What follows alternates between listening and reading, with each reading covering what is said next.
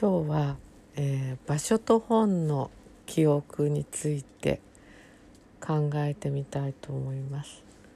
えっ、ー、とブルータスのあの建築特集っていうのを Kindle で読んでたんですけどあの図書館のデザインのことについて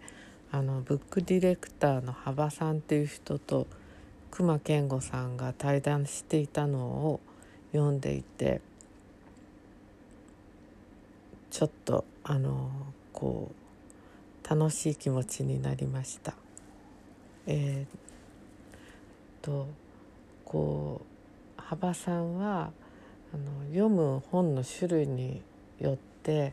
あの床の素材とか変えてったらどうだろうかみたいなことを提案していてで隈研吾さんもそういうことを考えながらあの図書館を設計したりされていったんですね。でえっ、ー、と熊さん自身はあの小さい頃ゴロゴロ畳で本を読んでいたのがすごく好きでであの畳のいぐさの匂いとかその本の記憶とかそういうのが混じっていましたって書いてありましたで大きくなったらそれが今度はコーヒーの匂いとあの一緒になっていったってなんかコーヒーと読書っていうのはなんか相性がいいですよね。あの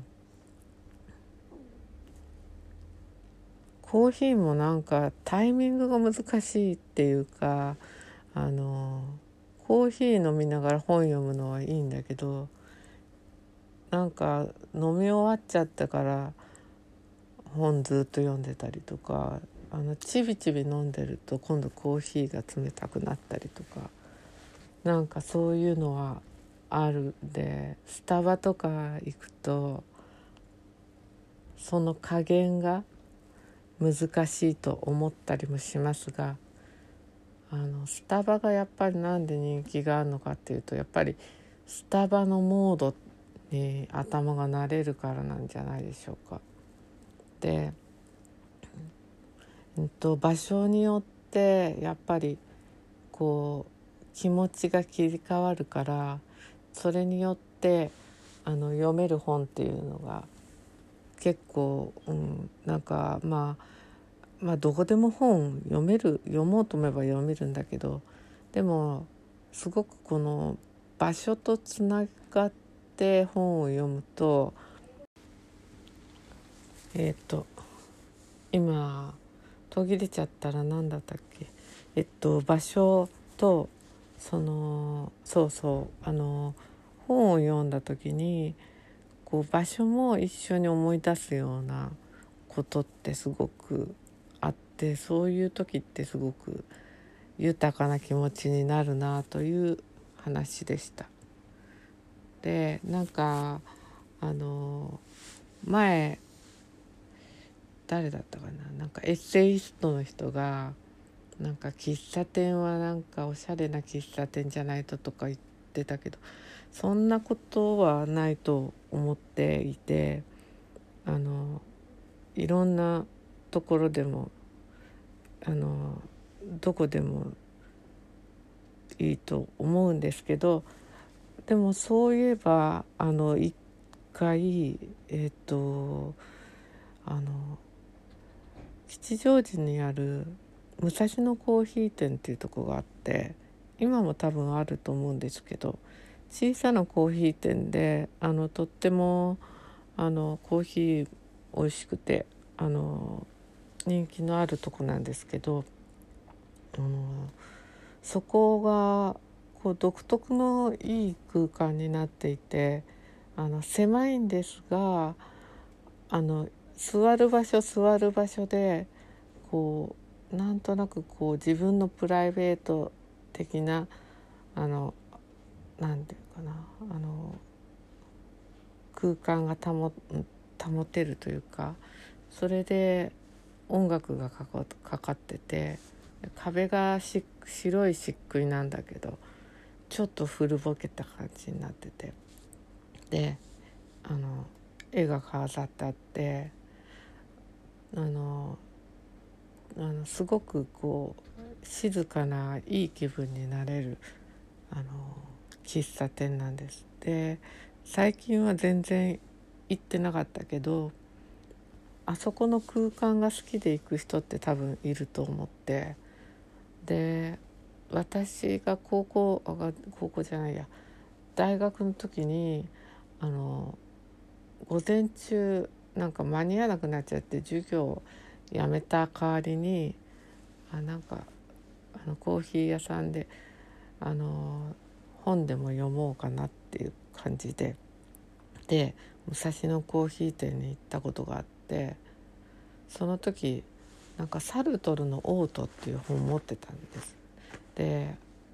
あのそういう本はその頃はちょっと無理してあの買ってあの文庫本なんかあのそれで読まないで一応持ってるっていうようなことがあってでもなんかその授業の時間っていう貴重な時間をその武蔵野コーヒー店であの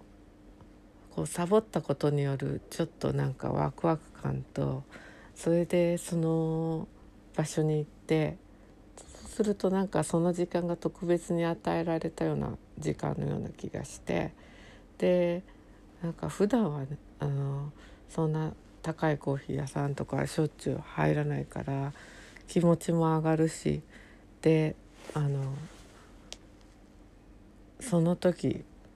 サルトルのそのオートっていうのをあの一気読みしたのを覚えてます。まあ、なんともあの嫌な気分嫌な気分というかあのあの暗い話でしたけどでもなんかその時にそれを読んだっていうことがすごく覚えててであのなんか特別の経験だったようだ。なんか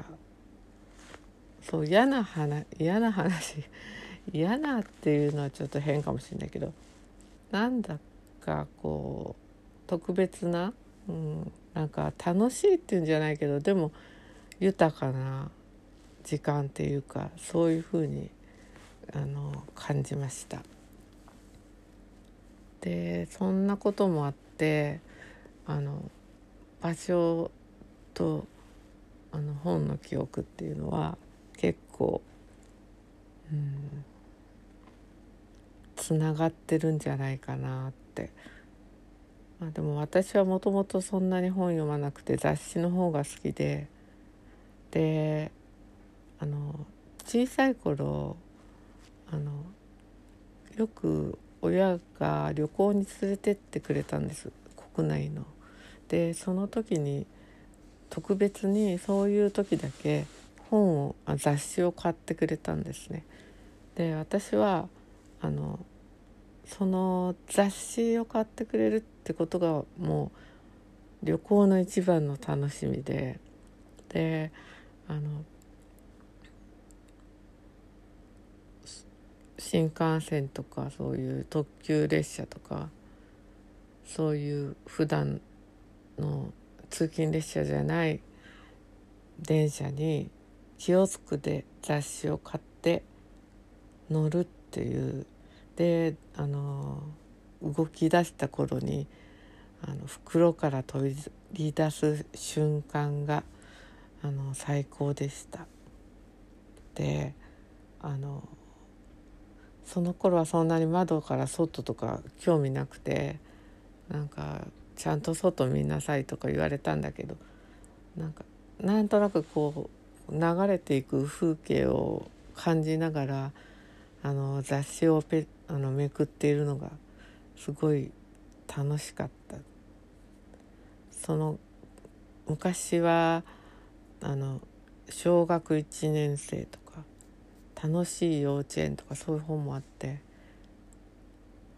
あの万博に行った時にちょうど楽しい幼稚園だったかなんか付録が岡本太郎の「太陽の塔」だったようななんかそれが覚えているんですけど本当だったかどうだったか。でもそれって3歳ぐらいの時だからどうなんだろう。後で作った記憶かもしれないんですけど。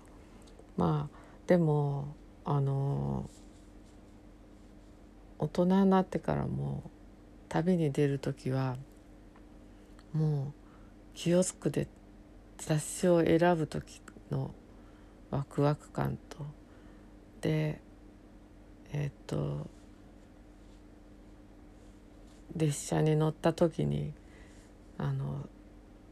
あのこう新品の雑誌を取り出す時の気持ちよさっていうか最高でで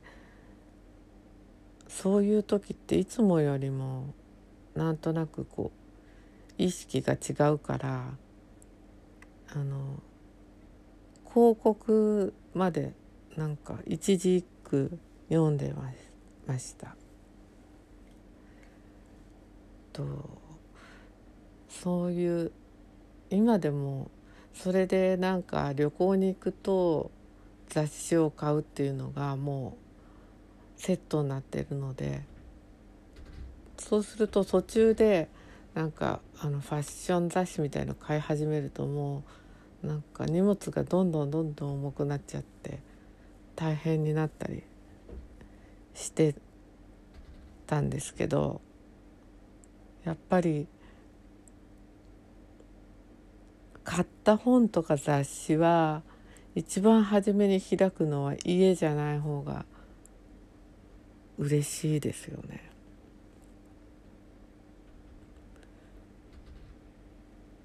なんかマクドナルドとか途中のミニストップで雑誌を買って隣のマクドナルドで開くとかあのそういうことをややってみたりするのも楽しいしもうちょっと暖かくなったらあの公園で本読むのもいいですね。そんな風にいろんな場所と本とか雑誌をつなげていくっていうことをなんか意識的にやってみるのも楽しいんではないかと思いました。